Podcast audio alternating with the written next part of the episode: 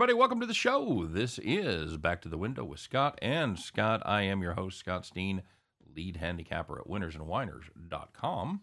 And I'm your co-host, Scott Rochelle, senior handicapper over winnersandwiners.com. And together we do this each and every day, 3 p.m. Eastern, 2 p.m. Central, as we try to guide everybody on their journey and give them the best opportunity out there to head back to the window. Scott, I can tell you're in your new place. Are you? Uh, it's it's a it's a little echoey, buddy. You got to get you some egg cartons. You eat eggs? Yeah. You eat egg- Uh, I, I could start for the Okay. sake of, you know, production value. Yeah, you need to uh, for the for the production value. You need to eat about a dozen a day. You need to just rock Okay. just rocky Cool. that shit in the blender. So, Mm. and uh, we've seen another. Uh, looks like the end of the NASCAR race here, Scott. How do we do? Uh, not too well. oh my god, this is it's so fun doing the NASCAR show before qualifying, especially at this track where you just like Mhm. uh, good afternoon. So, hey, what's up, David? Good afternoon. Hi, uh, hello from uh, rainy Missouri and what I'm sure is quite sunny Phoenix. How's the weather there, Scott? You guys getting the rain that we got the other night? Uh, not not so much. No. Can't say it's that bad. How's the new place? You like it? Yeah, overall it's fine. Uh, apparently it's a little echoey, so I'll keep that in mind. Do you uh, but when you as yell, a whole, yeah, so far so good. when you yell out you when you yell out, "Mom, make me a grilled cheese"? Is anybody there to answer? Does anybody do it for you? Unfortunately, no. So you know, I gotta fend for myself. I have to hunt and stuff now. You know, it's a real pain in the ass. Have to hunt. hmm How close is the grocery store? It's like down the block. Okay, that's cool. That's cool. Yeah, it's it's it's a well situated you know area, so it's working out for me. Uh, no worries. No worries. Michael Dost in the house. Hey, what up? Uh, Andrew Kalaje, right? Uh, Andrew's here. And he says NASCAR is too tough for me. Uh, it's too tough for me too. Doesn't stop me from doing the show every week. Mhm. uh, you know, we always purport not to be NASCAR experts. We just we we look at some data and we we we read some stuff and but we do not is it fair to say we don't follow NASCAR with the same passion that we follow the other big four sports? Or at least at least the big three for me. I know you're a big hockey guy, but Well, I was gonna say it's also different because you have one NASCAR race per week, and the only I'd say equivalent to that is football because you only have one game per week. Right. So I'd say we're still following. You Yeah. know, it's not like we're just making up picks as we go. I No, no, no, and we've we- done the research, whatever. and we watch the races. We actually we actually uh I think that's the big change. When when we start betting, we start watching the races again. So there's a lot of variables at play for NASCAR. Mhm. You know, you have not just worrying about the cars you pick, but also all the other cars around him who Yeah. crash him. yeah, well it's You know, there's a lot of other variables that are really, I'd say, unaccountable for. Imagine injuries, but you have like 43 different people on at the same time. And Right. you're just like, all right, just try not to get destroyed over the course of, I don't know, three and a half hours. what a what a Easier weird said than done. what a weird sporting environment. You see the national championship game. Uh, a guy from Kentucky drives to the lane, turns his ankle. Uh, guys crashing in cars at 190 miles an hour. Everybody walks away and they're fine. so They got to bring out the ambulance as a precaution, but nobody ever actually gets into the ambulance. Yeah, they got to see him at the infield care center and all that Mhm. stuff. So uh, it's good to see everybody here. 1777 memorabilia in the hizzy. Uh, Scott Reichel, do you watch Scott prior to the show? Uh, I have a I have a feeling you taking a nap. Um, at 135. Oh, that's that's the easiest money you're ever going to make there. Uh, I'm going to go out on a limb and say Scott does not watch Chris and I do the show. I didn't take a nap today, but I was watching NASCAR, so I did not catch the show. All right, very good. That's he finally yeah, finally hey is a good excuse. Hey guys, don't forget to uh, don't forget to like and don't forget to subscribe, not just to the Winners and Winers YouTube channel, but also get over there and subscribe to the Max Wagers Network. We do appreciate it uh, for sure, and uh, yeah, yeah, that's it. What else we got going on? Oh, we got our we got our promo. We got our we got our uh, little Got a deal partnership with Caesars. with still. Yeah, we uh, no more DraftKings. We told you it went away May first, and it did. But uh, we do have Caesars uh, still giving you that eleven hundred dollars first bet insurance. You can make any bet up to eleven hundred bucks. So you, you want to bet thousand dollars and have Caesars cover the juice if you lose, you can do that. It's basically they call it bet insurance. I call it basically a risk free bet. However you want to phrase it, it all works the same. It's uh, whatever state that Caesars is available in. Of course, it must be 21 to play, except for Wyoming and New Hampshire. And the promo code is ATS wins Caesar CZR, or you can get that in the show description. You can get the code, and you can get the link. So, anything I forget there, Scott? Uh, no. Cool. Sounds like you covered it all. Cool. All right. Well, let's find out. Uh, let's find out what happened yesterday, man. It was uh, it was quite a day, or and it was quite a weekend for uh, for some of these. If you watch Chris and I, you know that I talked about it. If you didn't, uh, I'm going to talk about it again. So let's let's fire it up, Scott. We got to get to it. We got to find out who were the winners, who were the whiners, who were the people that took it to the bank, and who were the people that, ooh, like me, took it to in the shorts. You know who you were, and now we're going to find out together who you are. Let's uh, kick off the show with the Monday edition of Call the Cops. All right, very good. Well, Scott, you know I have a uh, had a little personal involvement in this game, and it is going to be the Yankees run line against the Kansas City Royals on Friday night. You guys know the story by now. Uh, Yankees broke it open late. They actually we actually had to sweat this uh, bet, but the Yankees scored a ton of runs. They were up twelve to two after the eighth inning. Head out to the ninth, and here comes the rain, and it absolutely opened up and poured. In fact, uh, briefly after they uh, called the game, they uh, lost power at Royal Stadium for a minute. We were out there to see the fireworks. We'd taken the trip.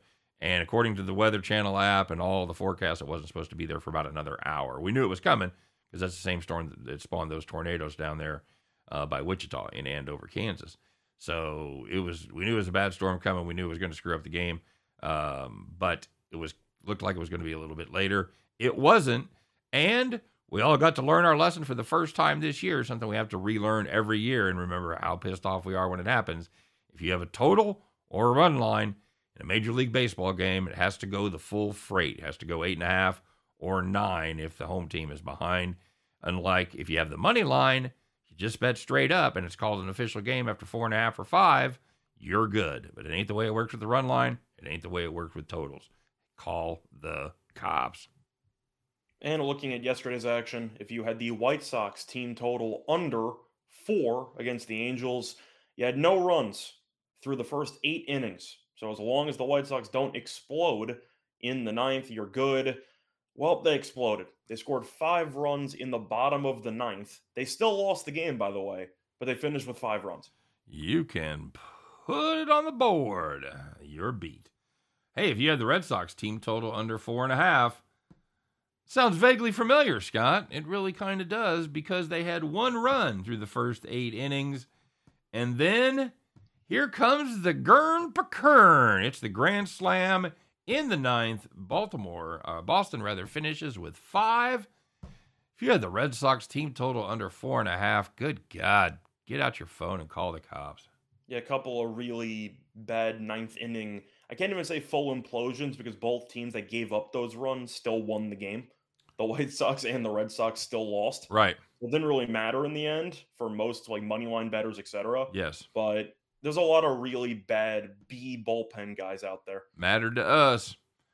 Uh, well, there was some good news. I, I heard rumors of people that had nice, easy wins this weekend. Did you have any nice, easy wins, Scott? Uh, overall, I had a couple. All right. You moved. How long did it take you to move, by the way? It didn't take that long, actually. I felt bad because probably I don't know about four hours to fully get everything set up. Yep, there you go. So not bad. You have a couple friends help you? Uh, no. You did it yourself? Uh, for the most part, yeah. But as a whole, it was a bit annoying because I was trying to keep tabs on the Warriors Grizzlies conclusion. Right. That game was just a really good game. And then, you know, you have to still move some boxes, do some stuff. And it's just like, I actually just can't afford to watch this right now. And apparently, I missed a really good ending to a basketball game. You did. You did indeed. By the way, if you had Scott uh, friends who would help him move under one and a half, congratulations. You have hit the jackpot. Uh, there were some nice, easy wins uh, yesterday, like that one, for example. Let's find out who it was, Scott, as we uh, fire up that cigar and we uh, put a little couple of uh, nice little cubes in our cocktail and get ready to relax in the rocking chair. So, first one, if you had the under in the Bucks and Celtics game, number was 218 and a half. Each quarter had less than 52 points. So as long as you didn't go to a couple overtimes, you were good, and the game landed 190. Hey Scott, you know who's playing really good baseball right now? Uh, is it the Twins? It is the Twins. If you had the Twins on the money line against the Rays, led five zippy after the first inning. They put up four more the rest of the way, and that was plenty as the Twins win that one nine to three. If you had the Twins money line for the eighth time in the last nine games, or they were eight and nine going in, eight of nine going into that one. Now they're nine to ten. Nice easy rocking chair win. And the last one, if you had the Guardians on the money line against the Athletics, they led six to nothing after four innings, and they ended up winning seven to three. All right. So in the majors, there's kind of a, a, a big red elephant in the room right now, and I don't feel like this is. It's not a machine. It's not a machine. Um, I don't know why this isn't being talked about more, but that's why we're here, and this is the this is why this category was invented, by the way, because there's nothing to be mad about. So let's find out as we pull back the veil and reveal the uh, winner of today's version of I'm Not Mad, but I am definitely disappointed.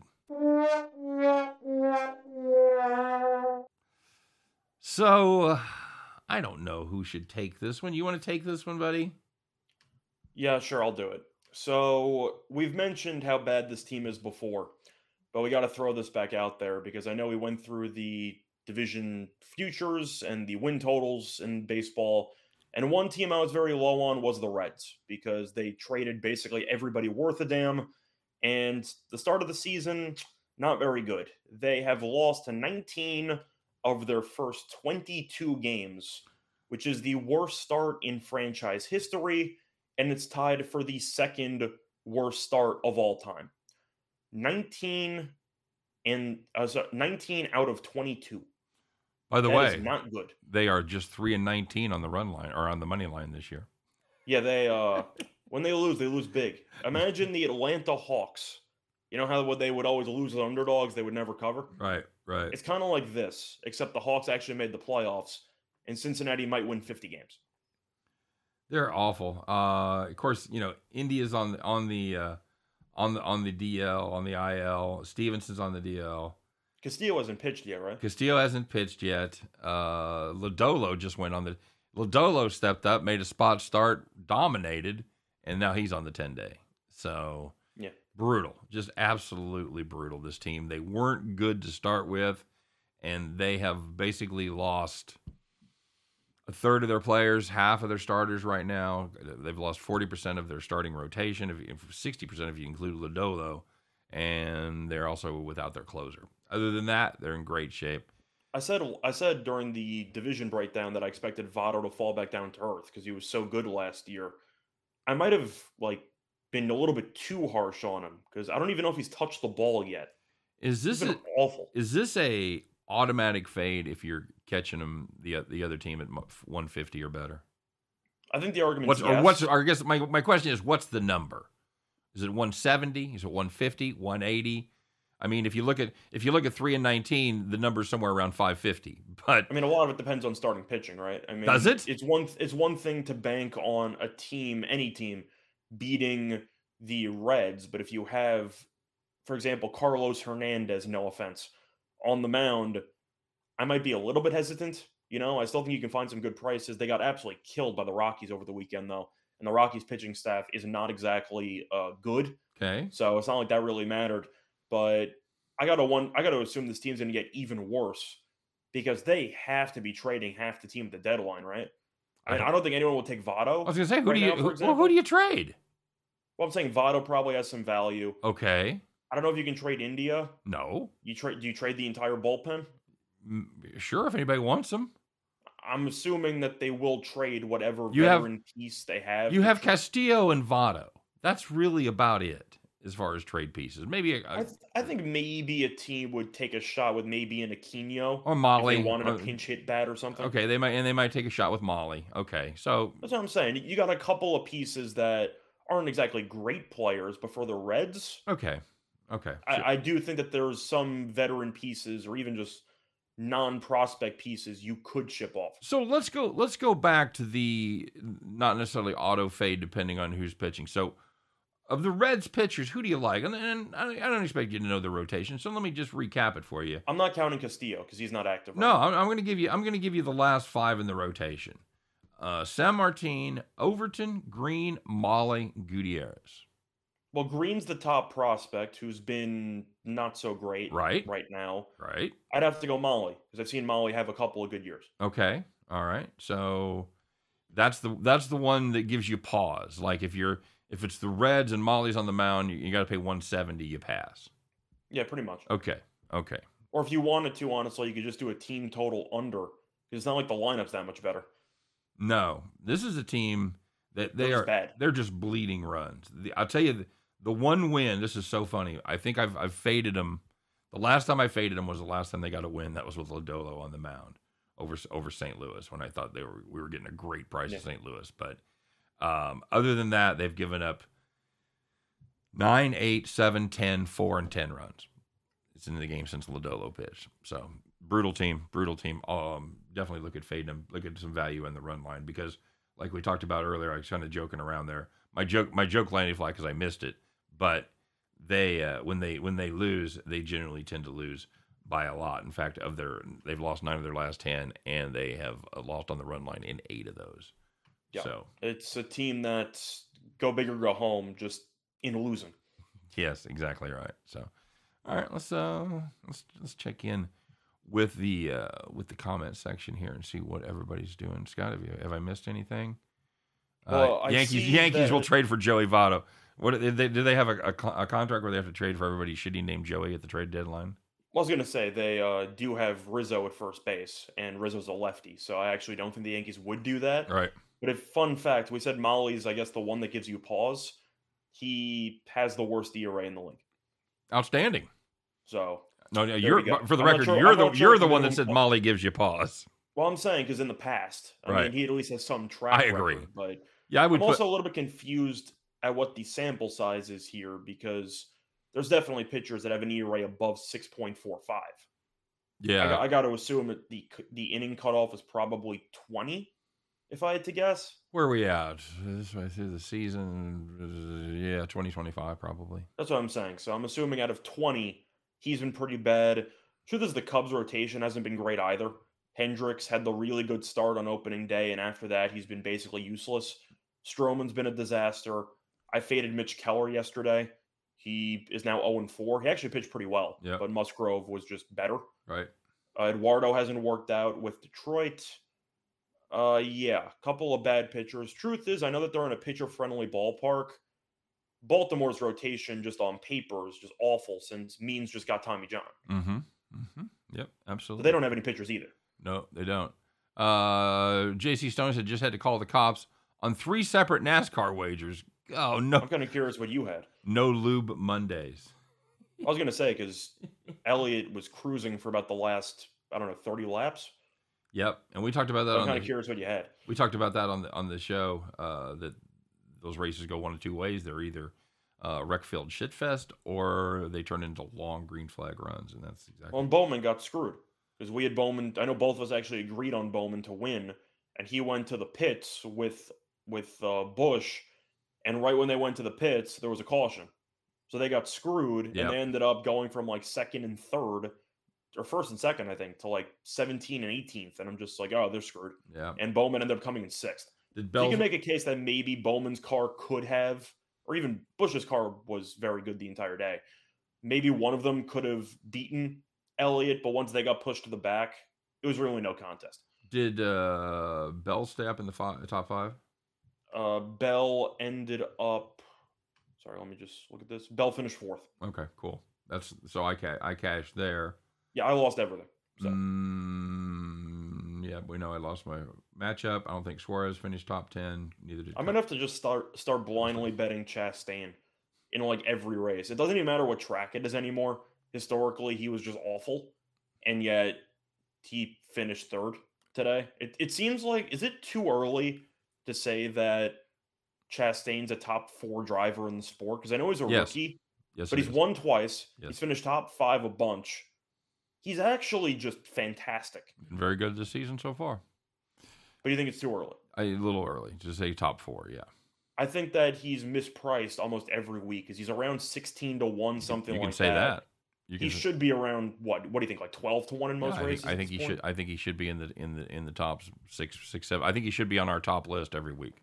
Yeah, I think he should be too. JC said he had uh, Elliott Bowman and Larson top five parlay. Ooh. Larson finished sixth. Well, Larson was in first going into today, and then he had the non-contact spin out in Dover. He ended up rallying to come in sixth, but yeah, it was whenever you spin out like that, it's very tough to get back into the front. especially at Dover. Especially Yeah. at Dover, indeed. Lex Steele and the Hizzy. What up, Lex? Um, all right. So had a couple basketball games last night. Scott, uh, Golden State wins a good one. They don't cover. So I, I saw your tweet that uh, good teams win, great teams cover. Ergo, You know, Mem- the amount of people that Memphis actually like fell for that was hilarious. and so ergo Golden State's the good team. Memphis is the, the great team. Really- And somebody in the comments were going like, "What are you talking about?" I'm like, "You just you just don't gamble enough. Like you just don't get it." yeah, yeah, You know? very good. If it- is Do you think Draymond should have been ejected? no, no, I do not. I think it was a flagrant one. Uh, yes, I think that's exactly right. Um, that was, I didn't see it live. When I went back and watched it, I was like, really? That's that's it, huh? Yeah. So, no, I didn't care for that. I guarantee you that cost me the cover. So, I'm sure it did, but for the series price or for a Golden State future, like uh, one of us might have on them to win the title, I'll take it. You still game one on the road, and Draymond misses about half the game. yeah, yeah, absolutely. And then of course, uh, Clay fucks me at the end. Uh, Yeah. Well, tr- well, technically yes. Yes. I still believe Golden State would have fouled up three, so you probably were screwed anyway. Yeah. two and a half, right? Yeah, I thought about that. I, I, best case scenario was for me to for him to make one. I think. Yeah, I'm. I'm trying to think Then in I my think head. they try. Then I think they try to get it inside to tie it. Yeah, I'm trying to think in my head if Kerr's been a guy who f- typically fouls up three. I don't really know. I'm I can't think of any examples in my head. All I know is I'm assuming if Clay made both, I assume Golden State would have fouled. So you were probably done for anyway, if I had to guess. Yeah, yeah, that was uh, they when they when they let him come back when they were when they were ten up late and they let him come back, it was like just brutal, brutal. Well, they, they constantly just let Morant get ahead of steam and just let him get to the lane for the entire game. Yeah, I talked I about didn't that. really get it. I talked about that in my video that he's like shooting sixty percent of his shots from at the basket. Do you know how many mid-range jump shots Ja's made in the playoffs so Not- far? not many. Zero. Everything's been a three or or in the lane. He's made zero mid-range jumpers. Yeah, that's that, and you know he's been. I know he's been awful from downtown. He was like eighteen percent or some shit. Yeah, he can't, Um, well, I, I said in the regular season, he can't shoot. He's a very solid player because of his athleticism. But if you sag off like Minnesota did, he might have a bunch of assists, but he is not a threat outside of what, like 16 feet? Yeah, that's. I think. so you just take your chances. He makes a shot. Congratulations. Do it again. Yep, agreed. Um, were you surprised by the, the the Boston wasn't more competitive? Yes, that part surprised me. Now, my favorite play in that game was the under, which was the runner up for my play of the day yesterday. I just thought both defenses would be really good. And for the most part, they were. Uh, even though Giannis shot terribly, he still had 12 assists. He was the best player on the floor by far, wasn't even close. I think the big surprise for me wasn't even the fact that Boston's offense struggled because, of course, Milwaukee has a great defense just Tatum and Brown completely no-showed the game. I think that was the biggest surprise for me. Yep, I to, I to, I totally agree. No, I was. Because you beat you beat the Nets in a sweep, and you think, okay, you know, Tatum's people are talking about how he might be better than Durant right now. He's making that leap. And then you look at the first quarter, and both of them have combined for like five points. And it's just like you guys know that there's a game going on, right? Like you you kind of have to pick it up a little bit. And it seemed like Boston's intensity on the offensive end was just really never there. Yeah. Yep, agreed. Um, I didn't I didn't understand it. I you figure one of those guys at least shows up, and I, I thought they both no showed. Um, Eric Nesbitt making a little uh, deliverance reference. Did you did you know it before you put that in there? Did you know what movie that was from? Uh, truth is, I actually read the book. Did you really? Uh, we got assigned it in school. Is that right? I, Wow. I don't really know why we got assigned that in school, like in the middle of high school, but we did. Okay. Very good. It was weird because when I kept reading the book, I could not visualize Burt Reynolds. Hmm. okay. Uh, what about the games tonight? I know that uh, Erica Taylor asking for totals. Erica likes those totals, man. Any Uh, thoughts? so looking at the totals, even though Embiid's out, I do believe that Miami total seems a bit low. Just because Embiid, don't get me wrong, is such a great offensive player, but he also takes a lot of time getting up and down the court.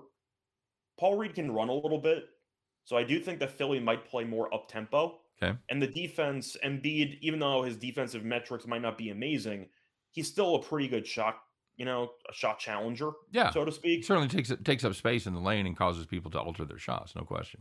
So I actually like the over Okay. in that Philly game. That number seems a little bit too low. Besides, I feel like it can cash several ways. Either both teams get to 100 and change, or Miami just drops 115 at home. I think both of them are pretty reasonable to happen. So I think that total's too low.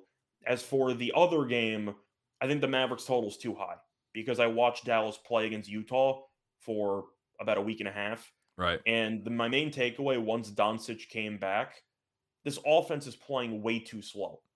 And if, I couldn't tell how much of that was by design or by what Utah was doing. But Dallas's offense looked better before Luka came back. That's not even a hot take. You just look at the scoring numbers, and it seems like they're just playing with no pace at all. It's a lot of late pick and rolls in the shot clock. I expect a lot of ugly possessions from Dallas, and it's not like Chris Paul and Devin Booker are trying to play fast either. So that total seems too high. I like the under. Truth is, I think both these totals should have been flipped. Yeah, that's you can you can certainly make that argument because I agree with you on both games. The uh, you're going to see a lot of you're going to see a lot of 20 second uh, shot clocks in this Yes. game. Now, of course, referees can still screw you, which Sure. is going to be a concern. But either way, I really was not impressed by Dallas in the first round, even though they won. I don't think anybody, even Utah fans, liked the Jazz's chances in the first round. And it seemed like Dallas was just letting them hang around the entire time. But I ended up giving out a look at play on the series a couple days ago. I have the Suns minus one and a half games because the main reason why Dallas was successful was because they could put Doncic on Gobert in the small lineup, and Gobert is an offensive talent. Right. So they did not get punished for it. Ayton's going to feast, right? I mean, I, I just don't know how Ayton's not going to play well when he's going to be guarded by Maxi Kleber and Dwight Powell. I think Ayton has a big series. okay. That's that's a that's a pretty hot take there because he was not fantastic in the opening series. He was okay. I mean, the rebounding wasn't great, but truth is, Valanciunas is also a moose. Like it, it takes a lot of you know discipline to avoid foul trouble and to deal with somebody of Valanciunas' size. I don't think Powell's very good. No, I think think I would. Good? I would mean, definitely- He, I would he def- can run. He can rim run a little bit, but that's basically it. No, I would definitely uh, take Valanciunas in the in that role versus versus Powell, no question. As far as the Philly game, you know that's something we talk about frequently, especially when the team is missing missing like the big man, somebody somebody that the offense runs through, and it's even more important if they're a four or a five, because you'll often see the pace pick up. It's it's kind of counterintuitive if you take a big score out. You look at Embiid, you look at like uh, uh like Giannis, uh, Jokic would be another example. Mhm. You think you take away their leading scorer, and the and the scores are going to go down. It's counterintuitive, but it's because of pace. You touched on it, and we've touched on it frequently on the show.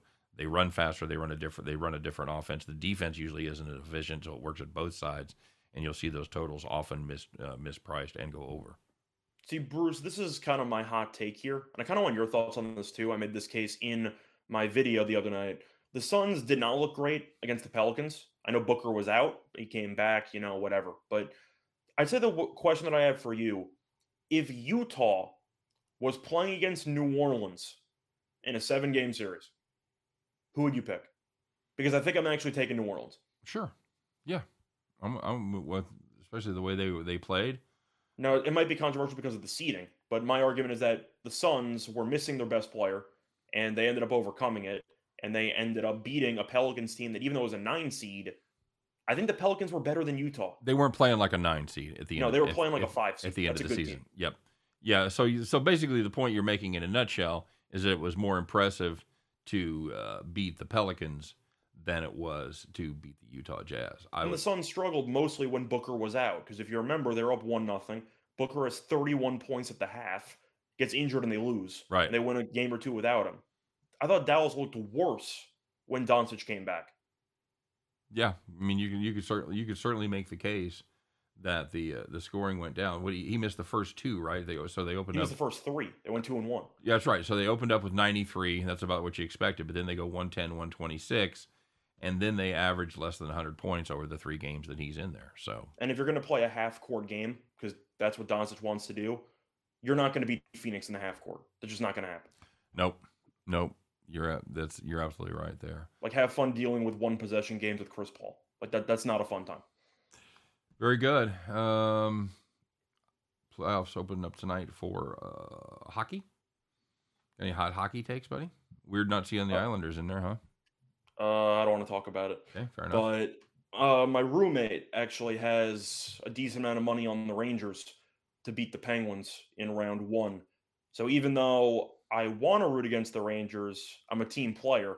So I've been dragged into hoping the Rangers will lose in the second round instead of the first round.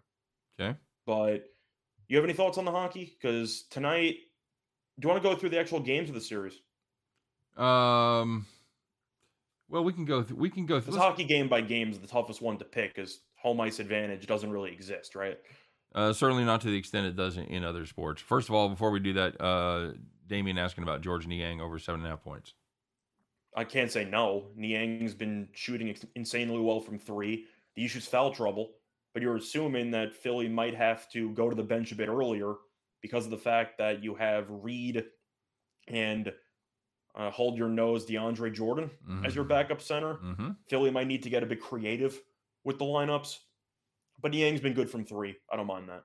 Okay, yeah, I think anybody anybody that can shoot threes and is going to is going to spend more time than usual in there, I think you got to take a spin on that. And he's also a good player to get because he should be playing in a bunch of different situations. Whether the game's close, he should be playing at least 20 something minutes. But I'm assuming Niang might be in the mop up role as well because he's not a starter. Right. So I think there's a couple of ways the game can unfold where Niang's still getting 20 plus minutes. Okay. Um, for Heat first half money line.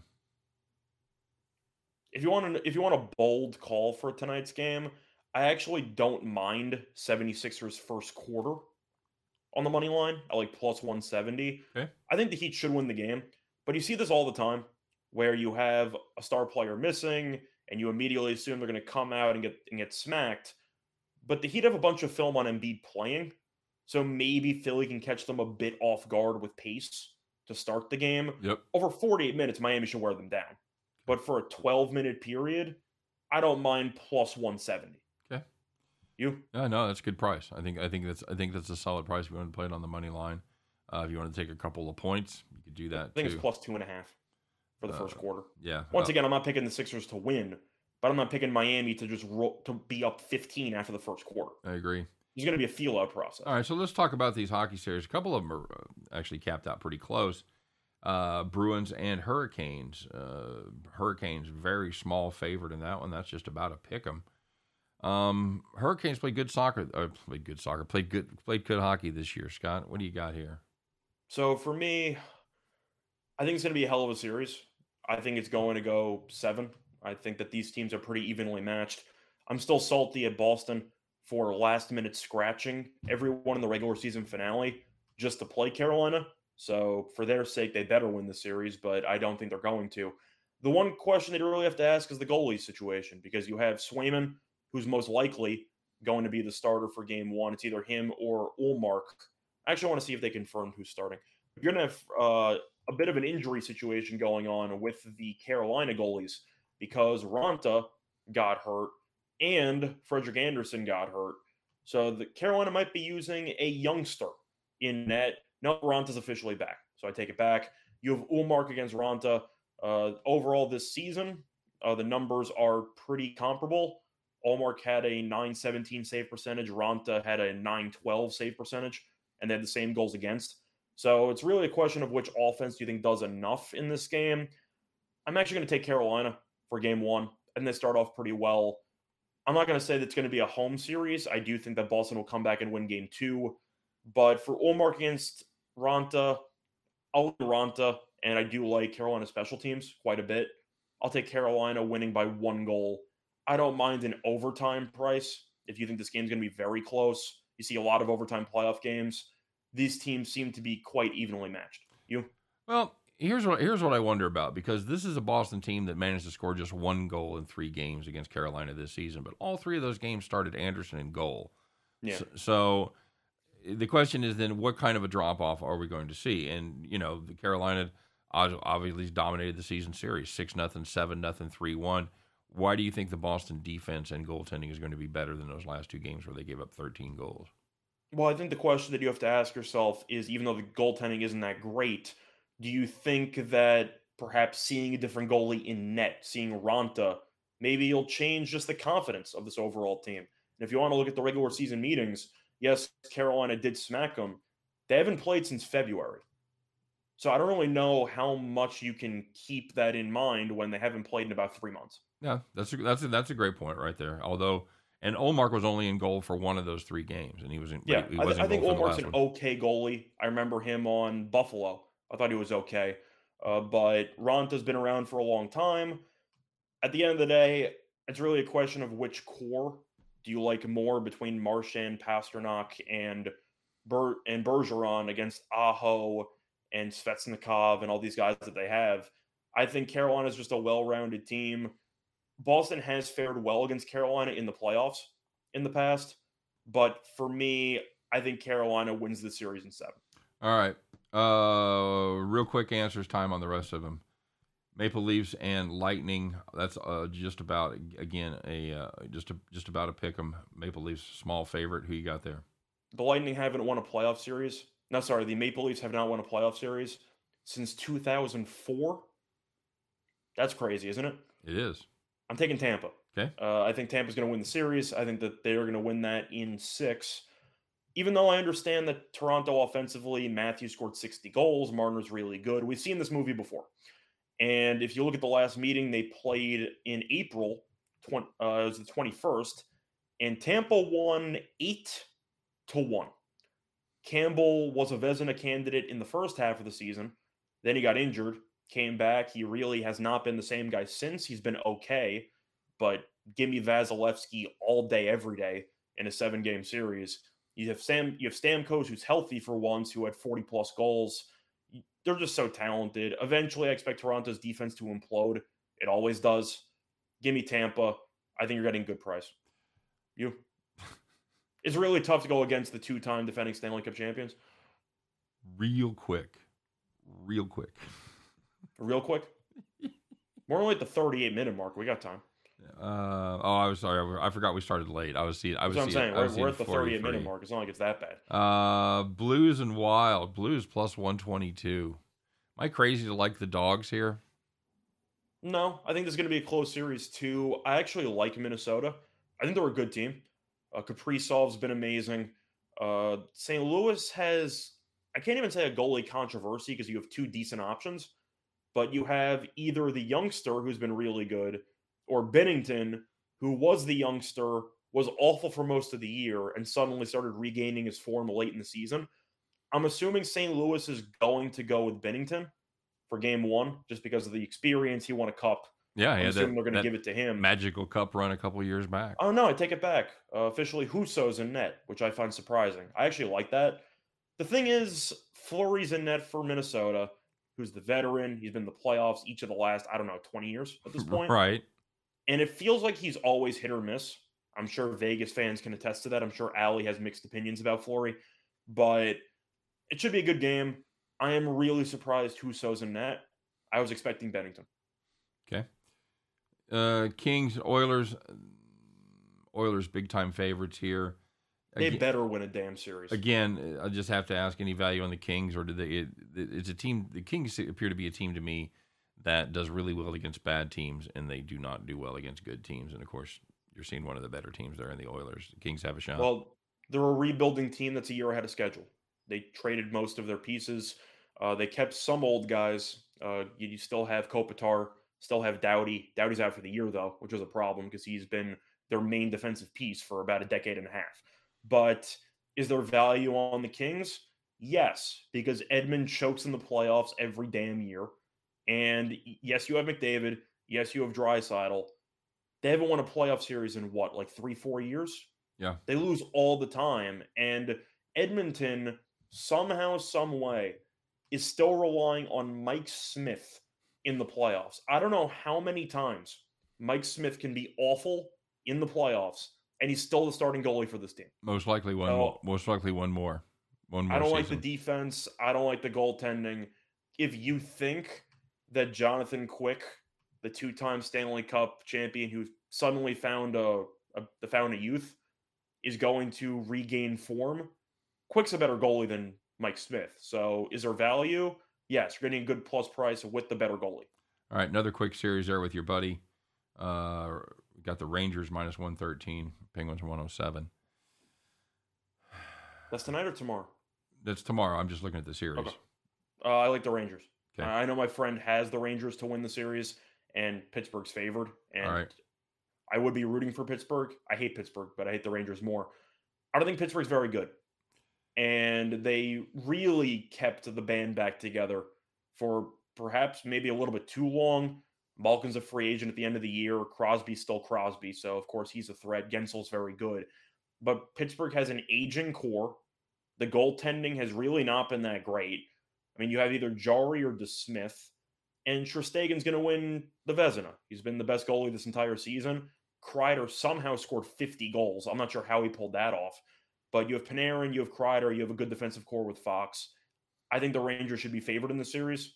and that's a very good price, in my opinion. Speaking of teams that haven't won a playoff series since the turn of the century, Panthers prohibitive favorite over the Caps.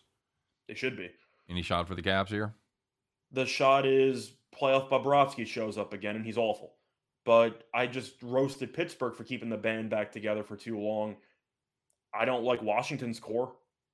Ovechkin, of course, is still going to score a bunch of goals. You can't get rid of him. They still have Kuznetsov. You still have Backstrom. You got a bunch of guys.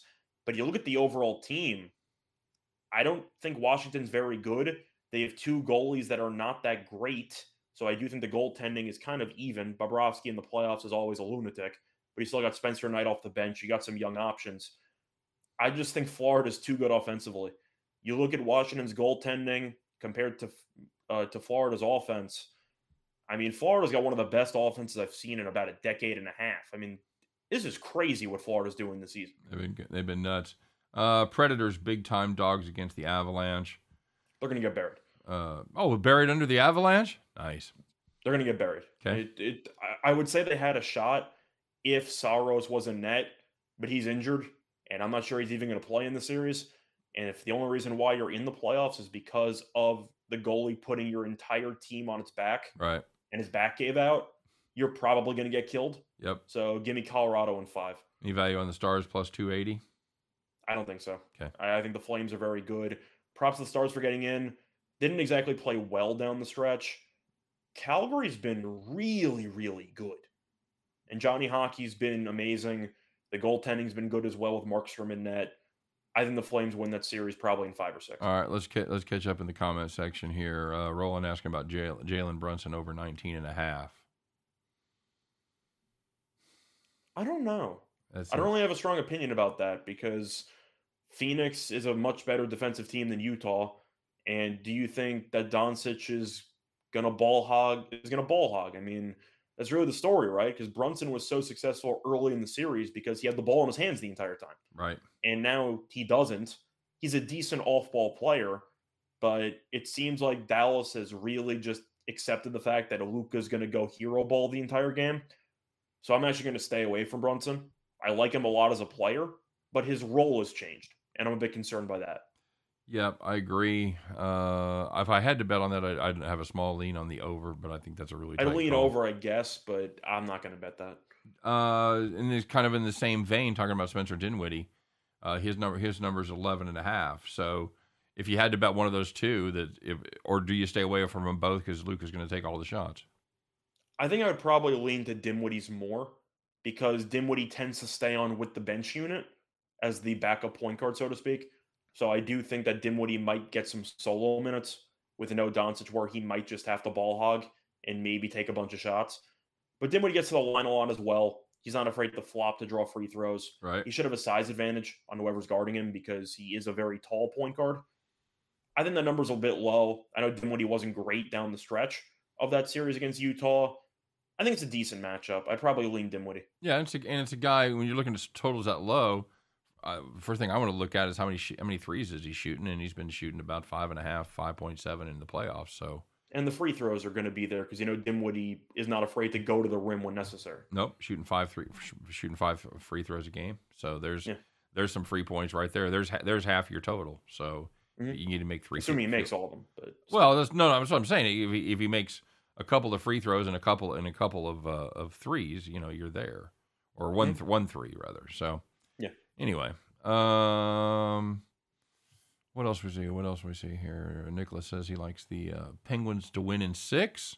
I will disappoint your roommate. Uh, truth is, I don't have any action on it, so I don't really care. But I do think the Rangers are going to win the series. AJ's likes uh, first period uh, in the Oilers game. I don't hate that. Uh, UFC question for you. Nicholas Lee has uh, Charles Thug Rose and uh, Tony. What do you think? There's a zero percent chance I'm betting Tony Ferguson in a fight. Okay. I, I, can't at this point. I think Chandler's going to beat him. Tony was an entertaining guy for the majority of his career, and then the Gaethje fight happened, and he hasn't been the same since. And Chandler's a guy who's going to stand in front of him and swing. And I do think Ferguson would have a shot if he would try to use some jujitsu. Chandler's a wrestler, or at least he has background in that, but I don't think he's going to wrestle. I'm taking Chandler. Right. Until I see anything from Ferguson that I have not seen in the last three years, I'm going to assume that Chandler is going to win. So I'll take Chandler there. I like the other ones though. Just looking through, um, I think the Thug Rose price is really cheap. I'm really not sure why she's only minus 200 against Esparza. I don't think Esparza is very good. I think that Rose is going to win handily. I think she should be around minus 400. So I think minus 200 is a gift. Charles is a tough one because Gaethje might take his head off in the first round, but Charles can take it to the ground and win by submission. So I think that one's up in the air. If I was going to play that, I probably would take Charles by submission just to try to increase the value. And I think Rose is going to win, but I'm definitely not taking Ferguson. Right. I think Ferguson's done. Very good. All right, buddy. We've reached that point in the show. You know what we do. It's time, everybody. Put on those overalls. You should have your nice, clean overalls. I know you did laundry over the weekend, so put them on, strap them up tight, put on your fancy straw hat, climb aboard that John Deere, get out your lucky keychain, put them in the ignition, and fire that bad boy up. Because, kids, once again, it is time to bet the farm.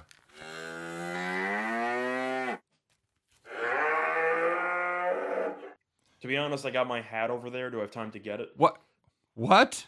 I got my hat all the way across the room. Yeah, I did. I did that the other day. It was still hanging on the wall. So. You want me to get it or no? All right, I'm running. So I'm running solo far solo anyway, farmer so today, buddy. Just make sure you uh, recap Scott, I know we had a farm play on Friday night. How'd we end up doing? We ended up having the Padres minus one and a half on Friday, and they got it done. There you go. Cue the banjos.